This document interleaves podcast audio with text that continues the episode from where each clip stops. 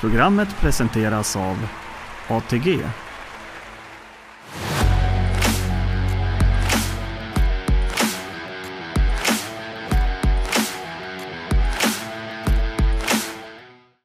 Hjärtligt välkomna ska ni vara till Hela potten, programmet som ska göra dig till en vinnare på Grand Slam 75. Och på söndag ska vi till Bollnästravet uppe i Hälsingland. Och med mig har jag från Travrondens spel, Fredrik Lindman. Välkommen! Tack så mycket. Vad är det första du tänker på när du hör Bollnästravet? Ja, men just nu så är det väl att det är väldigt mycket snö och det är vinter på, på riktigt. Och eh, det här med Bollnästravet eh, och barfotaförbud i och med snöandet. Eh, hur mycket väger man in det? Ja, men det ska man väl verkligen eh, väga in. Ehm, I den här regionen så är det ofta, eller mestadels är det ju hästar och tränare kring regionen. Där, och här har vi haft kallt ett tag nu så att man har nog vant hästarna att träna kanske till och med med brodd nu någon vecka eller två. Så att där kanske inte är lika stor skillnad som om vi hade kört tävlingarna med, med söderut med hästar som är lite ovanare att gå just med brodd och skor och så. Bollnästravet i övrigt, är det något med startmetoder eller banunderlag eller någonting sånt som är speciellt? Nej, men de har väl ganska långt upplopp, brukar man säga. Det är väl 207 meter, det är en bra bit över medel. Så att, ja, man har gott om tid på sig på upploppet, eller gott om tid, men det är lite lättare att hinna fram då om man sitter i kön. Då, så kanske det är bättre att ha spår långt in bakom vingen, då, att man får mer tid innan bilen släpper där.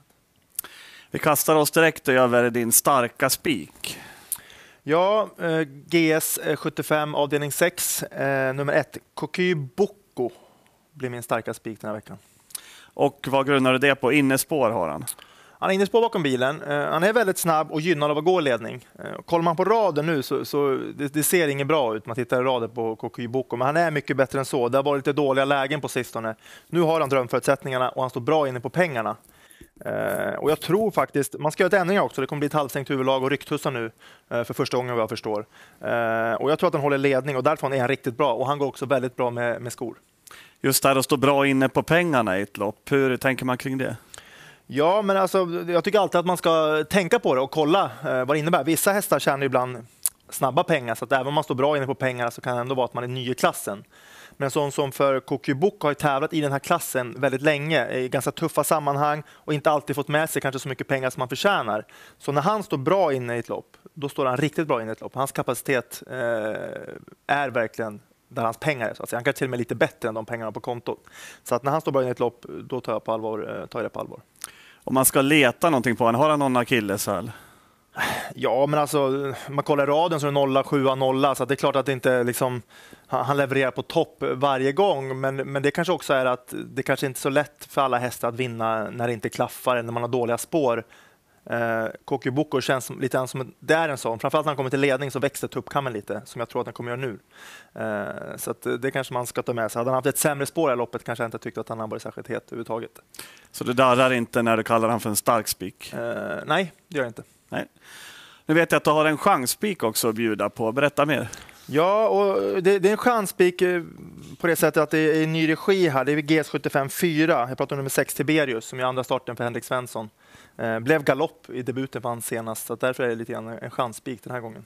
Kändes det som galoppen berodde på att det var voltstart? Nu är det bilstart. Ja, men jag brukar faktiskt kolla på sånt, framförallt när de är i lindarna av karriären. Så där, då kan det vara ett par galopper i början, för det är mycket voltlopp i början på karriären. Uh, nu var inte det här i början på karriären, han har gjort några starter, men det var ändå första starten för Henrik Svensson. Och det var liksom galopp direkt i volten, så det var liksom uppenbart att det var liksom startmetoden som jag, eh, Tiberius inte gillade. Så du känner dig ändå ganska trygg med att han kommer att sköta sig den här gången? Ja, han har skött sig bra bakom bilen tidigare och vissa hästar är ju så. Det är svårare för dem att volta och de blir lite mer spända och sådär. Men bakom bilen så har de farten uppe och, och travet igång så att säga. Så att de känner sig mer trygga och lugna där. Så att, eh, och vad jag sett av Tiberius tidigare så tror jag att bilstart kommer vara mycket bättre. Vissa hästar tycker jag också upplever efter Bowl League har lite svårare med volt ibland. Och liksom, det, det, är inte alltid ett, två, tre eh, när de travar. Så att då är det lite lättare med bilstart. Och för att ta hela Grand Slam-potten behöver vi något alldeles extra. Vem har hittat den här veckan? Eh, ja, skrällen hittade jag GS75 7, nummer 11, Donners Am, eh, Per Lindroths eh, starka, tuffa dubbelmiljonär där. Han har inte startat på länge. Vad betyder det för den här hästen? För mig betyder det inte jättemycket för den här hästen. Han siktar sig ofta mot de här vintersäsongerna, så ofta då får man en liten paus innan. Det är skillnad om man har ett uppehåll på grund av en skada eller så, men i det här fallet så har han kanske siktat mot vintersäsongen och då kommer han ofta väl förberedd. Donnersson brukar också göra bra lopp efter vila och gå bra med skor och gå bra över lång distans som det är nu. Motståndet? Eh, motståndet är, eh, det är helt okej. Okay. Det är några bra hästar. Eh, fördelen som jag ser nu för Donnersham är att han står längst bak. Det är lång distans och då är man ofta gynnad tycker jag av att det inte är fullt fält. Och fullt fält menar jag på att det kan kunna vara 15 hästar i loppet. Nu är det bara 11. Hade det varit 15 hästar, ja, men då har han haft fyra hästar till extra att runda. Nu har han bara max 10 hästar framför sig om han får en dålig start. Eh, så att ofta blir det ofta någon galopp, par hästar ner på innerspår, så att han kan mycket väl komma i andra, tredje ytter eh, efter ett varv eller så.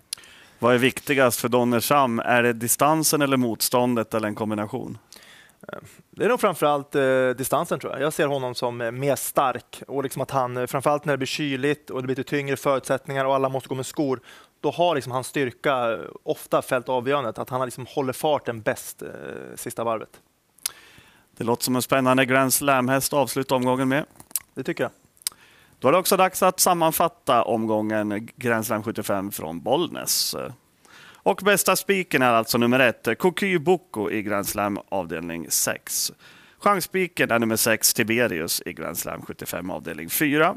Och Grand Slam-hästen hittar vi i nummer 11, Donners Am i Grand Slam 75 avdelning 7. Då är det dags att eh, tacka er tittare och eh, nästa omgång körs eh, på Mantorpstravet.